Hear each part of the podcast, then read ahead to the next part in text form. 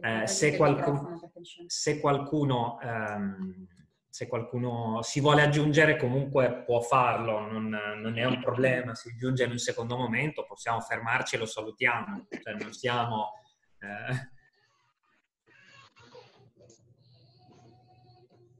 Allora, non so se conoscete il canto Mille Ragioni, però eh, visto gli ultimi tempi, visto il tema che tratteremo oggi, eh, visto che parleremo della nostra cittadinanza celeste, mi, mi, piaceva cantare Mille Ragioni proprio perché abbiamo mille ragioni per cantare al Signore in questo periodo. Nonostante siamo a casa, nonostante siamo tutti... Eh, chi più chi meno in difficoltà, comunque abbiamo lo stesso mille ragioni per lodare il Signore.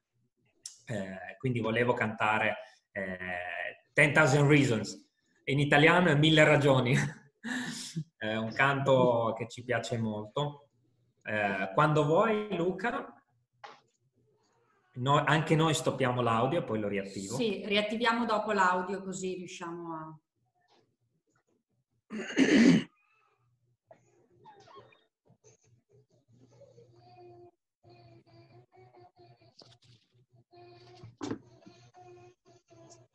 Benedici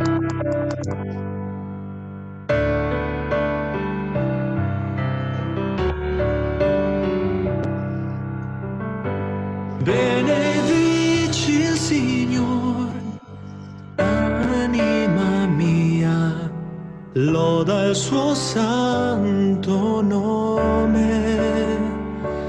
E con tutto il mio cuore per sempre ti adorerò.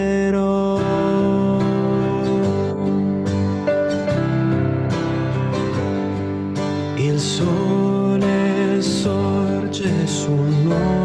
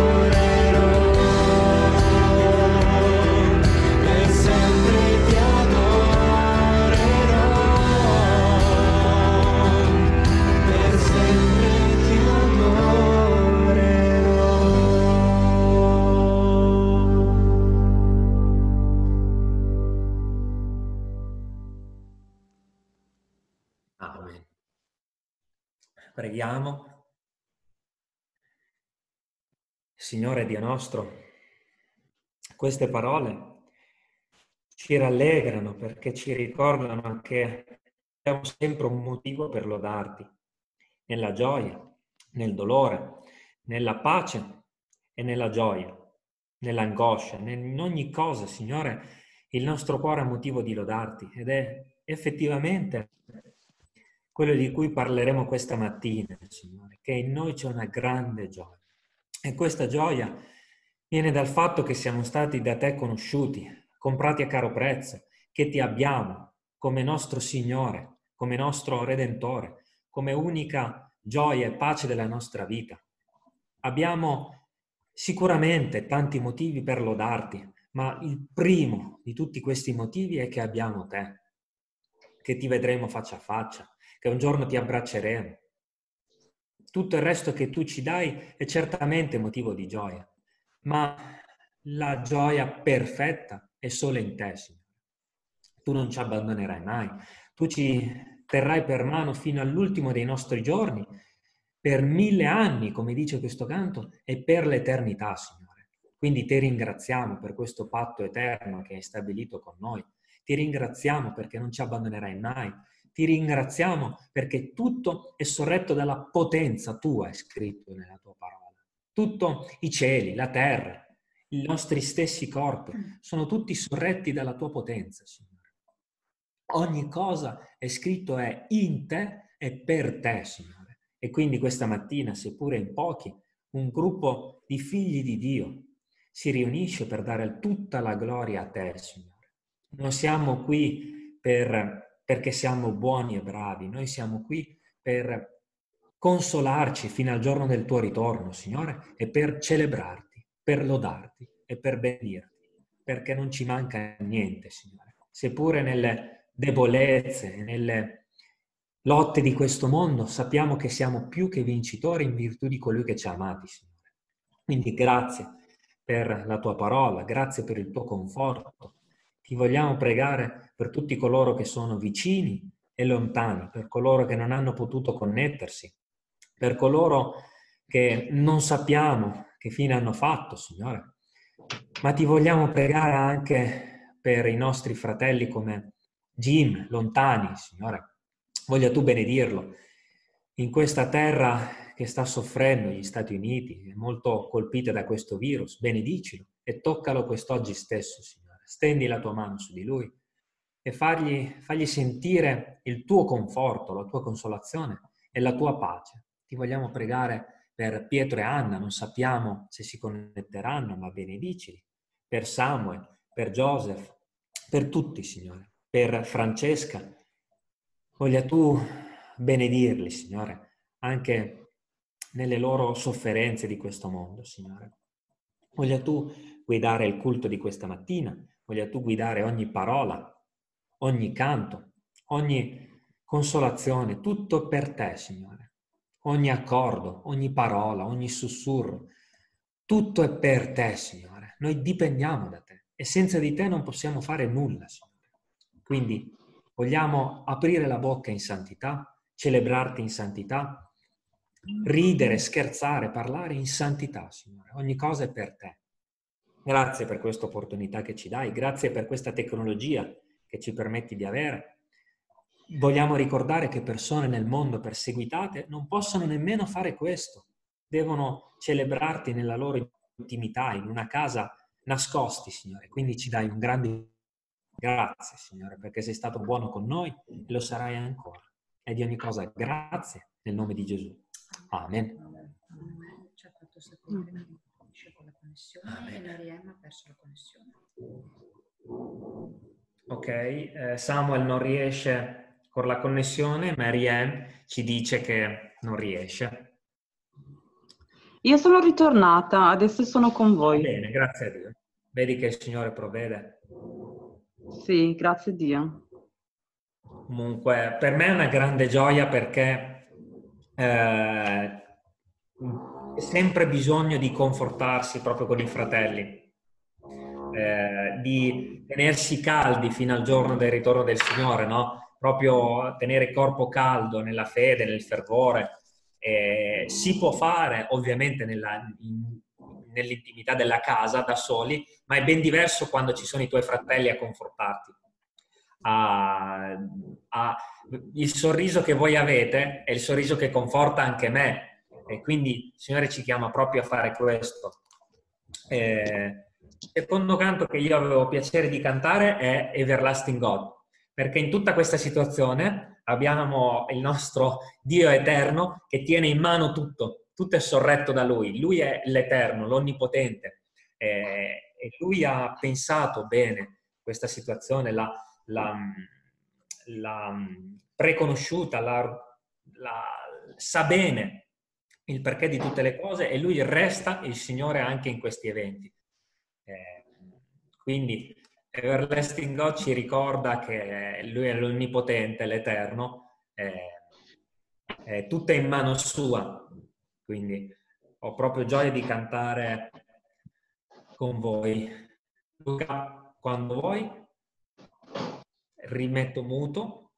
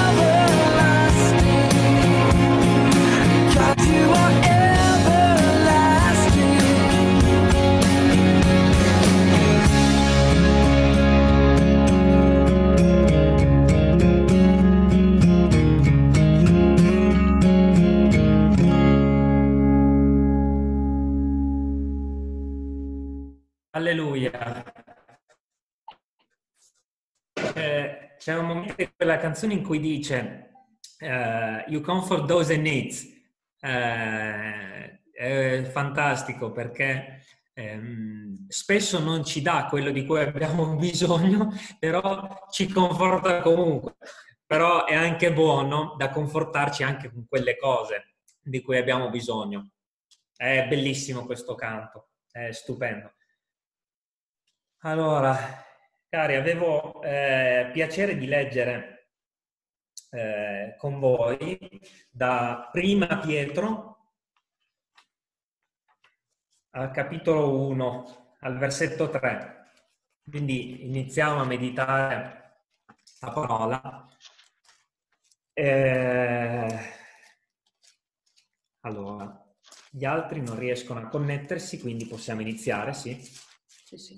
Ma questa parola, eh, questa parola eh, conforta prima di tutto me, è per me stesso che l'ho meditata perché eh, ho proprio, mm, credo proprio che siamo negli ultimi tempi e il nostro cuore ha bisogno eh, di rallegrarsi nel Signore. Prima Pietro 1.3. Dal 3 al, fino alla fine, fino al, dovrebbe essere il 13. Benedetto sia l'Iddio e Padre del nostro Signore Gesù Cristo, il quale nella sua gran misericordia ci ha fatti rinascere mediante la risurrezione di Gesù Cristo dai morti, ad una speranza viva in vista di un'eredità incorruttibile, immacolata ed immarcescibile, conservata nei cieli per voi che dalla potenza di Dio, mediante la fede, siete custoditi per la salvezza che sta per essere rivelata negli ultimi tempi. Nel che voi esultate, sebbene per ora, per un po' di tempo, se così bisogna, siate afflitti da svariate prove, affinché la prova della vostra fede, molto più preziosa dell'oro che perisce, eppure provato col fuoco, risulti a vostra lode, gloria ed onore alla rivelazione di Gesù Cristo, il quale, benché non l'abbiate veduto, voi amate, nel quale credendo, benché ancora, benché ora non lo vediate, voi gioite di un'allegrezza ineffabile e gloriosa, ottenendo il fine della fede la salvezza delle anime. Questa salvezza è stata l'oggetto delle ricerche e delle investigazioni dei profeti che profetizzarono della grazia a voi destinata. Essi indagavano qual fosse il tempo e quali le circostanze a cui lo Spirito di Cristo, che era in loro, accennava, quando anticipatamente testimoniava delle sofferenze di Cristo e delle glorie che dovevano seguire e fu loro rivelato che non per se stessi, ma per voi ministravano quelle cose che ora vi sono state annunziate da coloro che vi hanno evangelizzato per mezzo dello Spirito Santo mandato dal cielo, nelle quali cose gli angeli desiderano riguardare bene addentro. Amen. Mi ha sempre dato una grande gioia leggere soprattutto l'ultima parte, che dice che i profeti bramavano di capire queste cose. I profeti bramavano e gli angeli invece vogliono guardare addentro, dice, cioè ehm, probabilmente non avendo un corpo corrotto dal peccato non possono capire quale gioia hanno i figli di Dio nell'essere stati perdonati e riscattati e sapere che saranno col Signore per l'eternità non, non posso, soltanto una creatura come noi, che è caduta nel peccato ed è stata salvata, liberata dalla corruzione, può avere una gioia così grande, così eh, perfetta, perché noi non avevamo speranza. Una speranza ci è stata data, ci è stata fatta grazia in Cristo Gesù. Quindi mh, gli angeli non possono avere questa gioia che hanno i figli di Dio, è una gioia di chi è perdonato, una gioia molto più grande.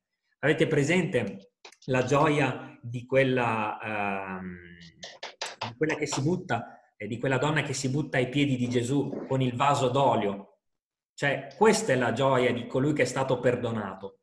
È, una gioia, è la gioia di un peccatore che è stato perdonato, è una gioia molto più grande di colui che, eh, di colui che invece non ha bisogno di perdono. Ecco perché abbiamo una gioia, eh, la gioia di questo capitolo qui, una gioia immensa, una gioia inexpressibile, inexpressible, dice l'inglese, cioè non si può spiegare a parole, si prova quando ottieni perdono.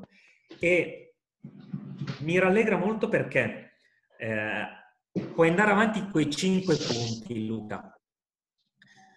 Eh, hanno rallegrato questi cinque punti. Probabilmente l'hai aperto con esatto. Eh, il primo punto è che abbiamo una nuova vita. Eh, questa nuova vita ehm, è una vita che in noi non si trovava. È una vita che come peccatori noi non potevamo avere. È una vita che ci è stata donata perché siamo morti in Cristo e risuscitati in Cristo. Quindi non è la vita che era prima in noi, è la vita che ci è stata donata.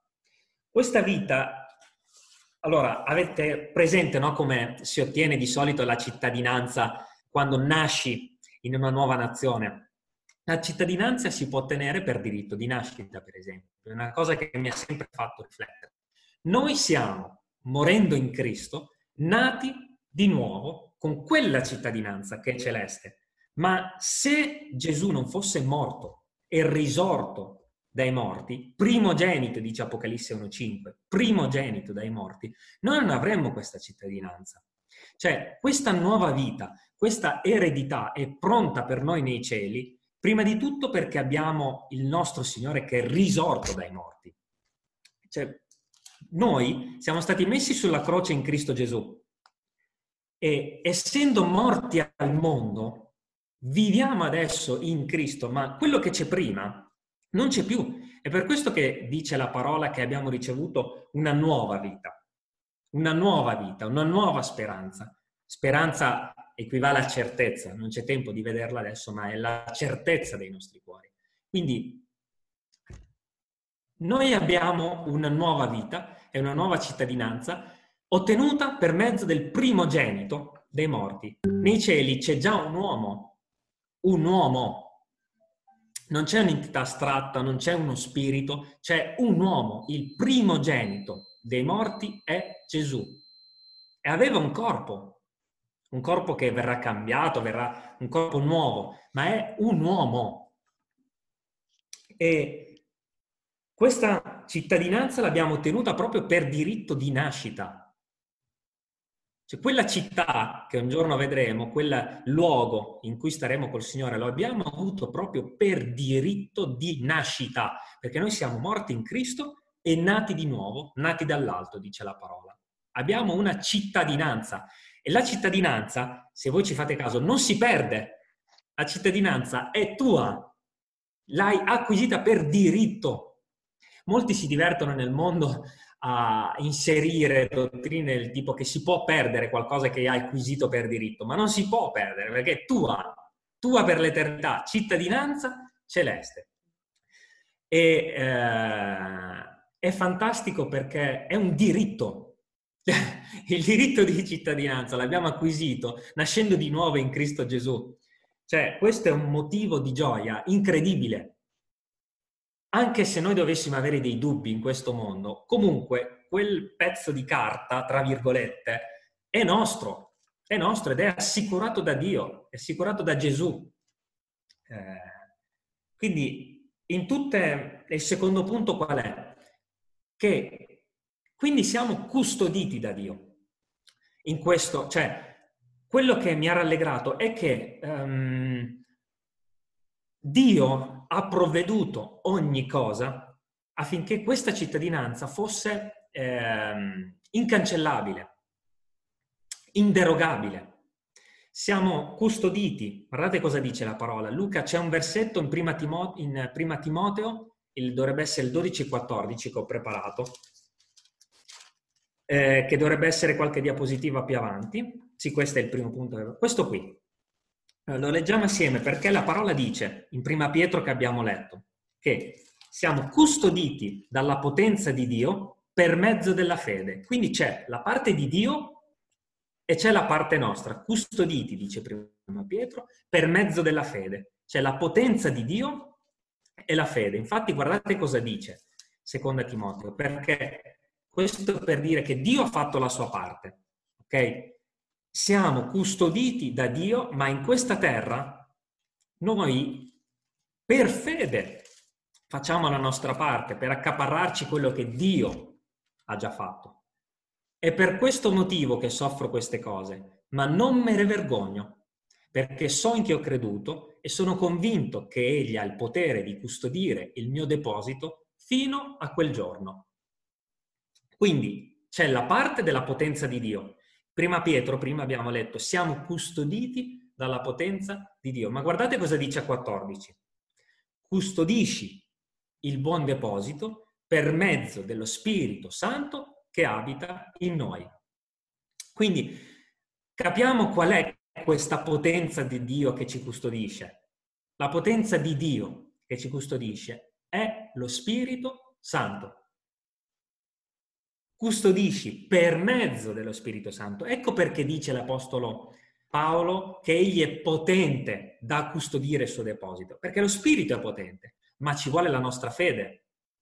Chi è salvato su questa terra se non colui che per fede si appropria delle promesse di Dio. Ci vuole sempre la parte dell'uomo. Quindi questa potenza è una potenza che nessuno può cancellare, ma in questa terra va custodita. Custodita non si può annullare, non si può revocare, ma, come dire, si realizza nei cieli quello ehm, si realizza sulla terra quello che è realizzato nei cieli. Infatti il Signore Gesù dirà come in cielo, così in terra. È custodita dalla potenza di Dio la nostra salvezza per mezzo dello Spirito Santo. Ed è una cosa che non si annulla, è una cosa che ehm, non si perde, è qualcosa che dipende da Dio. E Dio ha messo in noi il suo spirito. Ma voi vi immaginate lo spirito eh, che rinnega che Gesù Cristo è il Signore, non può succedere. Quale Spirito Santo potrebbe farlo? Ecco perché siamo custoditi dalla sua potenza. E Luca c'è un altro passo che mi rallegra molto nella mia vita, eh, nel mio cammino. Eh, sì, questo è quello di cui abbiamo trattato, vai avanti. Guardate cosa dice in seconda Timoteo. L'Apostolo Paolo ricalca questo pensiero. Certa è questa affermazione, che se siamo morti con Lui, con Lui anche vivremo. Se abbiamo costanza, con Lui anche regneremo. Attenzione qui, eh. Se lo rinnegheremo, anche Egli ci rinnegherà. Se siamo infedeli, Egli rimane fedele perché non può rinnegare se stesso. Ora, qual è il punto? Al versetto 13 è scritto se lo rinnegheremo, ok? Ma è altresì scritto nella parola di Dio che chi nega che Gesù Cristo è il Signore non l'ha né visto, non è da Dio. Quindi chi rimane nel patto di Dio, chi ha creduto, chi è in Cristo, anche se si allontana, rimane infedele, non lo rinnega non si allontana da Dio, non nega la sovranità di Gesù, non nega che Gesù Cristo ha pagato per i suoi peccati. Chi è figlio di Dio non fa parte di quelli che lo rinnegano. Quelli che lo rinnegano negano che Gesù Cristo è il Signore. Ma come abbiamo visto, siamo custoditi dalla sua potenza e lo Spirito Santo non può negare che Gesù Cristo è il Signore. Noi facciamo parte, anche se ci allontaniamo, di, quella, di quelle persone che potrebbero essere certamente infedeli. Possiamo allontanarci, infedeli, possiamo camminare nella ribellione, ma egli rimane fedele. Ecco qual è la potenza di Dio che ci custodisce. Noi siamo custoditi da quella potenza di cui abbiamo letto prima, custoditi dallo Spirito Santo. Chi è credente può anche essere infedele, ma egli rimane fedele, perché non può rinnegare se stesso. C'è la natura sua in noi, c'è lo Spirito Santo in noi. Ecco perché è molto importante confortarci con queste parole. Noi siamo custoditi, noi potremmo essere infedeli, ma non possiamo rinnegarlo, perché siamo custoditi dalla potenza di Dio. Ed è questo che molti nel mondo ehm, eh, non, non capiscono, che lo Spirito Santo non può rinnegare Gesù. Lo Spirito Santo può essere eh, spento, può essere allontanato da noi perché siamo nel peccato, ma comunque Gesù non rinnega se stesso. Ecco perché siamo custoditi dalla potenza di Dio fino all'ultimo giorno, fino all'ultimo giorno. E dipende da Lui. Ovviamente in prima Timoteo, come abbiamo letto prima, eh, 1.14, ci deve essere la nostra parte per rimanere in questa promessa, per essere caldi, ferventi in questa promessa, che Lui non annulla. Lui non può annullare questa promessa. E quindi abbiamo capito che cos'è questa, perché siamo custoditi da Dio, per come, chi lo fa. È lo Spirito Santo, è la potenza di Dio che non ci abbandona.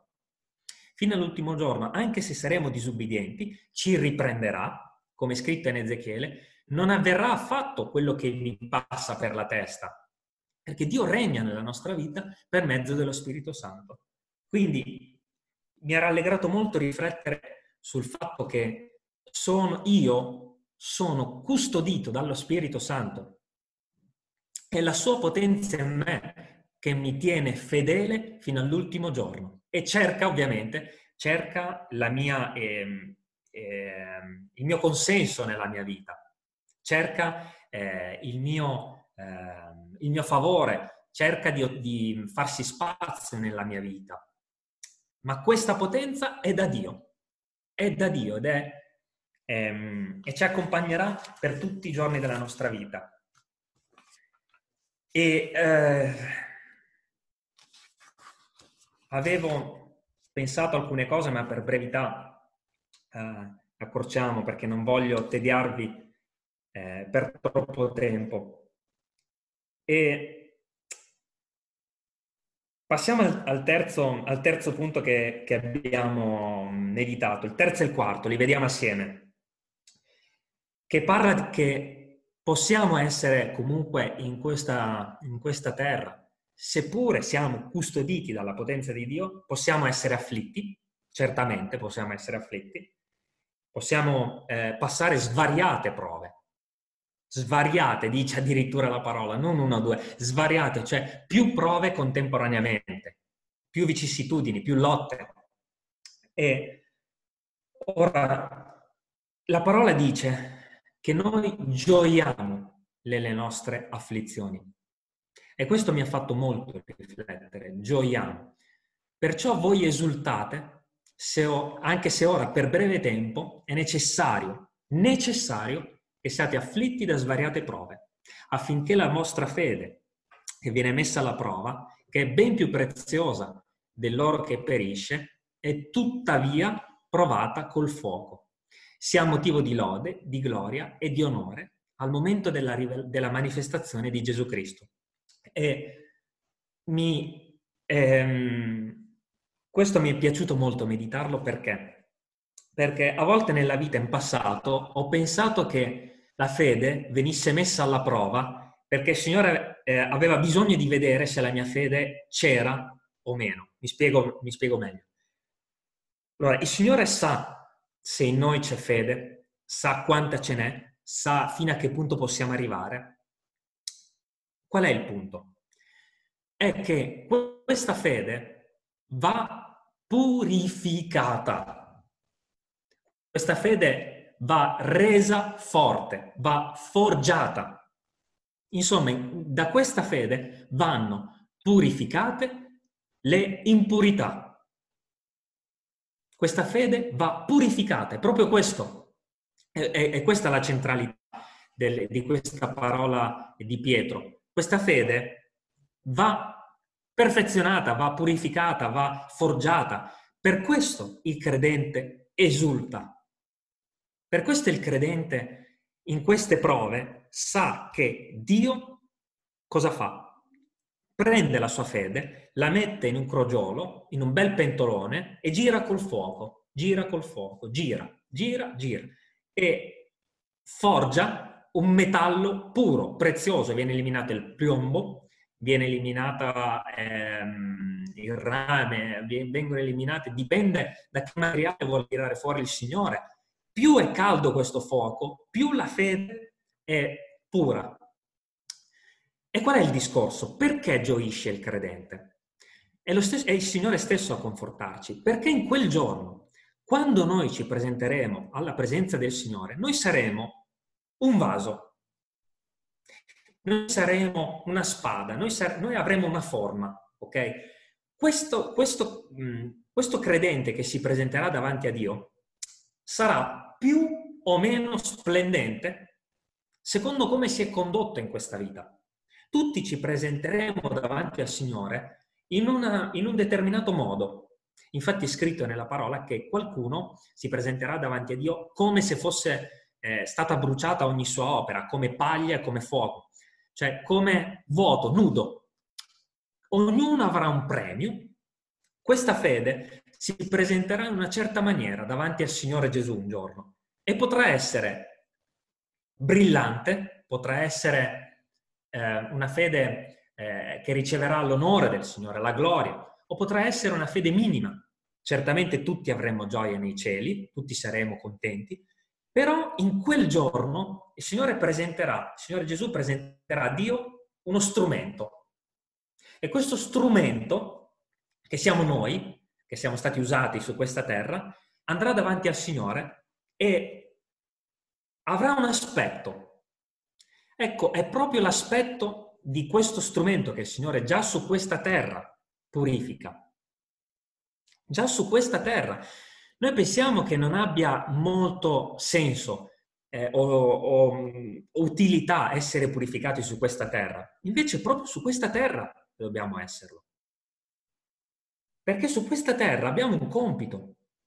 Ci presenteremo un giorno nei cieli con una determinata forma, ma già su questa terra vuole, il Signore vuole ripulire questa fede. Ecco perché dice, e tuttavia provata con il fuoco, sia motivo di lode, gloria e di onore al momento della manifestazione di Gesù. Cioè, io faccio tutto questo per voi, perché un giorno vi voglio davanti a me come tanti vasi splendenti. Per voi lo faccio, perché un giorno vi presenterete davanti a me. E ovviamente vi ho certamente, come abbiamo letto prima, purificati in Cristo Gesù. Siete immacolati, siete santi, ok, ma ognuno riceverà il suo premio. Ognuno verrà lodato per come si è condotto su questa terra. Ognuno riceverà da me un nome nuovo che ricorderà eh, ciò eh, che è stato lui. Per questo il Signore ehm, lavora costantemente su questa terra per presentarci a Dio un giorno eh, in una determinata forma un determin- con un determinato aspetto, santificati, purificati, ripieni di pietre preziose. In molti punti della parola eh, di Dio il Signore raffigura ogni nostra opera come una piccola pietra preziosa. Ed è così, è così. Per questo il credente si rallegra nelle afflizioni. Il credente si rallegra perché tutto questo è a sua lode, per lui. E quindi, guardando al, a quello che viene dopo, al 5 al 6, ora, questa è una gioia, questa è una gioia, quella di essere purificati dal Signore. Ma mi ha fatto riflettere perché dice, al versetto 8 e 9, benché non lo abbiate visto, voi lo amate, credendo in Lui, perché ora non lo, vediate, non lo vediate, voi esultate di una gioia ineffabile e gloriosa, ottenendo il fine della, salve- della fede, la salvezza delle anime. E questo mi ha fatto riflettere molto, perché c'è una gioia che viene dal fatto che il Signore sta lavorando in noi, sta perfezionando, purificando la nostra fede, ma c'è la gioia, la prima gioia, la gioia più grande, la gioia primiera. E mh, mm, non, non vi nascondo che ieri questa parola mi ha ferito molto. Mi sono chiesto, ma io, la mia prima gioia, la mia gioia più grande, qual è? È quella di essere purificato? È quella di essere salvato? È quella di adoperarmi per il regno dei cieli su questa terra? Questa parola ci ricorda che la gioia più grande in assoluto è in Gesù, è nell'amore che abbiamo in Gesù. La prima gioia.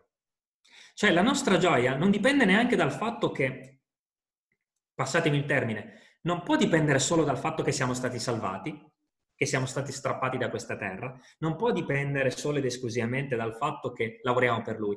La prima gioia, la gioia più grande è, del, è per il fatto che amiamo Gesù. Cioè Lui è il primo amore. Tutto il resto è conseguente a questa gioia.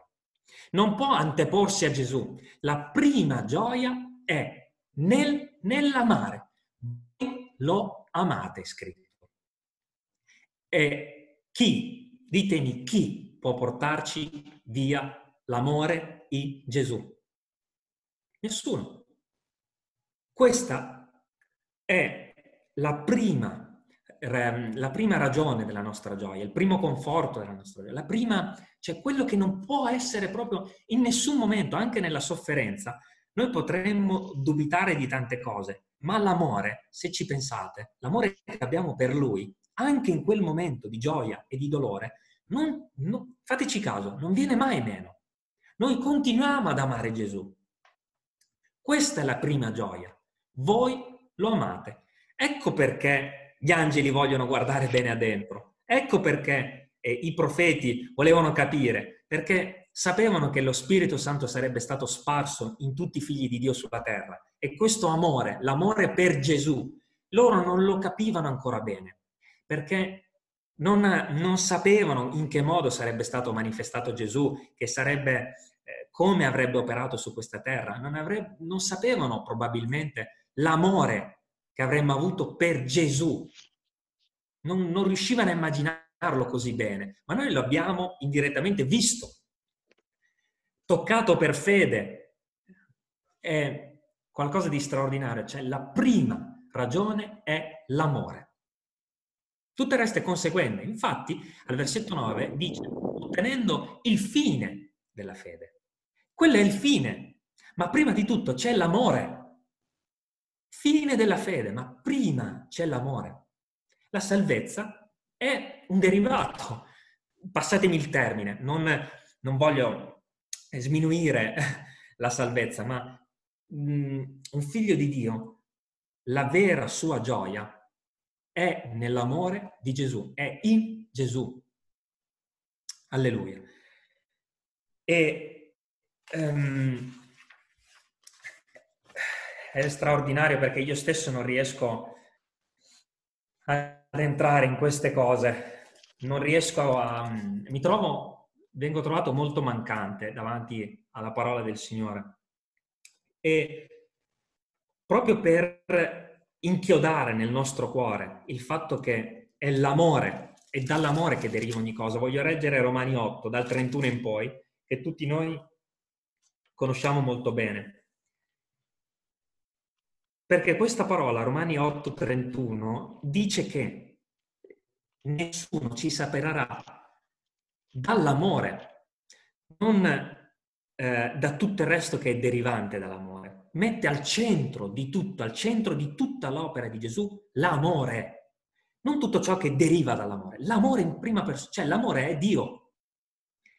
Che diremo riguardo a queste cose? Se Dio è per noi, chi sarà contro di noi? Colui che non ha risparmiato il, mio, il proprio figlio, ma l'ha dato per noi tutti, non ci donerà forse anche tutte le cose con lui? Chi accuserà gli eletti di Dio? Dio è colui che li giustifica. Chi li condannerà? Cristo Gesù è colui che è morto, è ancor più risuscitato ed è alla destra di Dio e anche intercede per noi. Vedete, al centro c'è sempre Gesù. Vai avanti, Luca. C'è sempre l'amore in Gesù. Chi ci separerà da cosa? Chi ci separerà eh, dal ministero? Chi ci, saper- chi ci separerà dalla so- sofferenza? Chi ci separerà dalla salvezza? Tutto è nell'amore. L'amore è al centro. Tutto il resto è attorno all'amore. Il centro è Gesù. Chi ci separerà dall'amore di Cristo? Sarà forse la tribolazione, l'angoscia, la persecuzione, la fame, la nudità, il pericolo e la spada?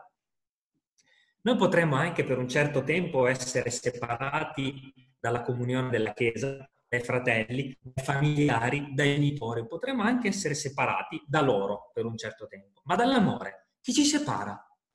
Che non si può tagliare, non si può toccare, non si può estinguere. Chi ci separa dall'amore? Anche quando saremo da soli come certi perseguitati in un pozzo buio, dall'amore chi ci separa? Nessuno. L'amore è intoccabile, intoccabile. Per questo nelle mie notti, nelle mie meditazioni, cioè l'amore è sempre lì. Non può essere separato da me l'amore di Cristo, sempre con me.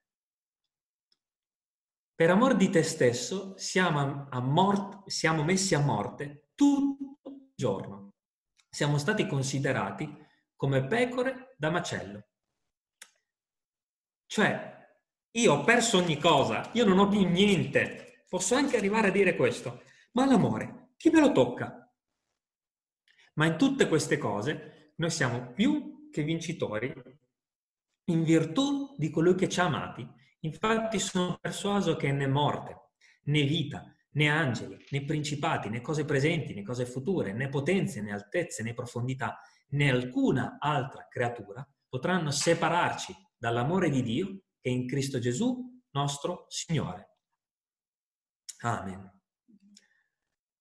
E quindi, leggendo prima Pietro, quello che abbiamo letto prima, ho dovuto confessare al Signore che questa gioia nella prova, questa gioia nell'essere santificato, questa gioia nel, nell'aspettare, la gioia anche nell'aspettare, risiede tutta nell'amore di Gesù. In Cristo risiede questa gioia.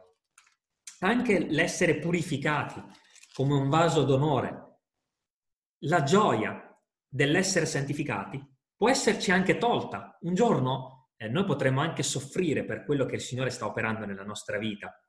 Quindi quella gioia lì può anche essere accantonata per un momento. Potremmo soffrire così tanto da dire io non ho gioia in quello che sta facendo il Signore nella mia vita, ma l'amore di Cristo anche in quel momento non si allontanerà mai da noi. Non dubiteremo neanche un momento di amare il Signore Gesù. Quindi io ho raccolto questo invito da parte dello Spirito Santo di curare questo aspetto della mia vita, l'amore di Cristo. Perché anche nel più buio dei miei giorni, l'amore di Cristo sarà sempre lì disponibile per me, sarà sempre un, un'ancora per me, sarà sempre eh, ciò che non mi verrà mai tolto, mai. Abbiamo meditato che abbiamo una cittadinanza, potremmo anche per un momento non gioire di questa cittadinanza. Abbiamo meditato che saremo purificati, potremmo anche non gioire che saremo purificati. Ma l'amore di Gesù, questa gioia, chi ce la toglie? Quindi questo è quello che mi ha parlato molto eh, in questi due giorni, ultimi due giorni. E voglio leggere, Luca, l'ultimo, l'ultimo sto facendo tardi, abbiate pazienza. L'ultimo passo, eh, vai più avanti Luca perché mi sa che l'ho messo tutto. Vai al... sì, vai. Eh, questo lo, l'avevo tolto, non so perché ti è arrivato. Ah, ecco. Al versetto, guardate al 9. Guardate al 9 cosa dice la parola di Dio. Siamo in prima Tessalonicesi, ve lo leggo io, al capitolo 5, credo, versetto 9. Dio, infatti, per riassumere tutto quello che ci siamo detti, mi è sempre rallegrato questa parola perché dice confortatevi gli uni gli altri. Dio infatti non ci ha destinati a ira, ma ad ottenere salvezza per mezzo del nostro Signore Gesù Cristo, il quale è morto per noi affinché sia che vegliamo, sia che dormiamo, viviamo insieme con Lui. Perciò consolatevi a vicenda ed edificatevi gli uni gli altri, come d'altronde già fate. E cioè, quello che ho, ho, ho voluto proprio ehm, fare è consolare con queste parole, non con le parole mie, consolare con queste parole, cioè con le parole di Gesù.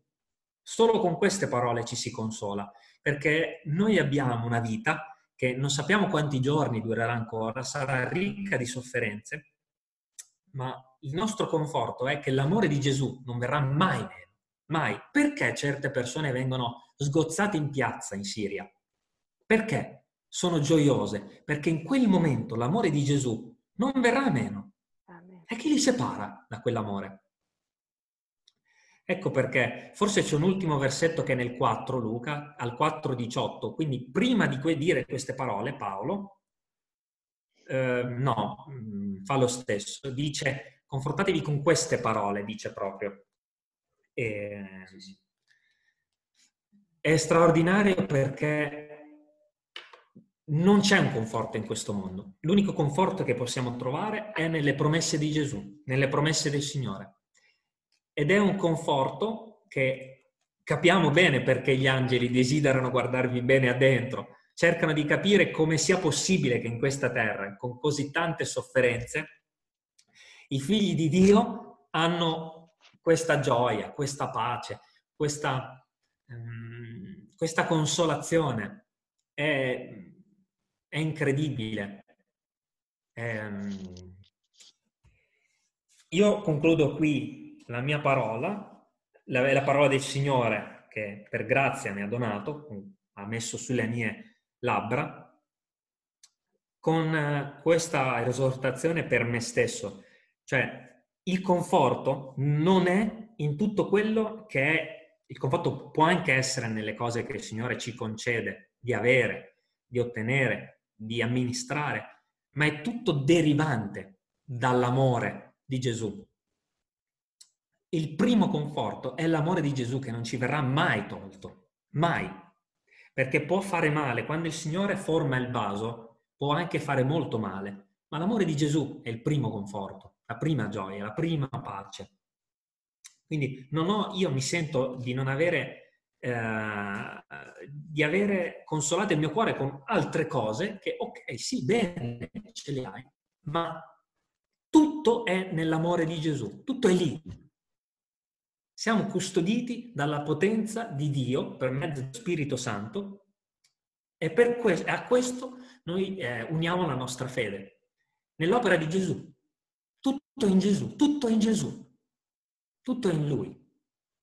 Quindi eh, non avevo programmato di cantare un canto finale, ma siccome, ehm, eh, siccome è scritto di Gesù che egli è la, egli è la pietra angolare, la pietra sulla quale verrà edificata la Chiesa. Luca c'è un canto su internet, se lo puoi cercare, che così cantiamo assieme, che si chiama Cornerstone. È in inglese, più o meno tutti, avendo, um, avendo l, la base con le scritte, riusciamo a, Uh, riusciamo a cantarlo. Se puoi cercare Cornerstone, che parla proprio di come Gesù è la pietra angolare. Cioè, lui regge ogni cosa.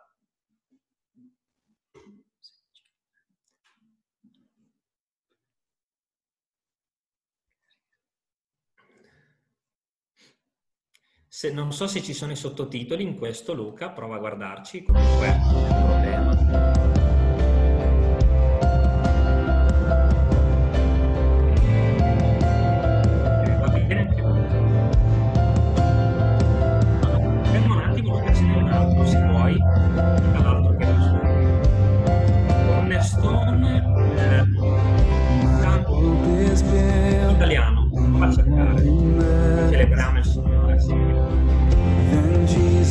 bene quello con l'ira.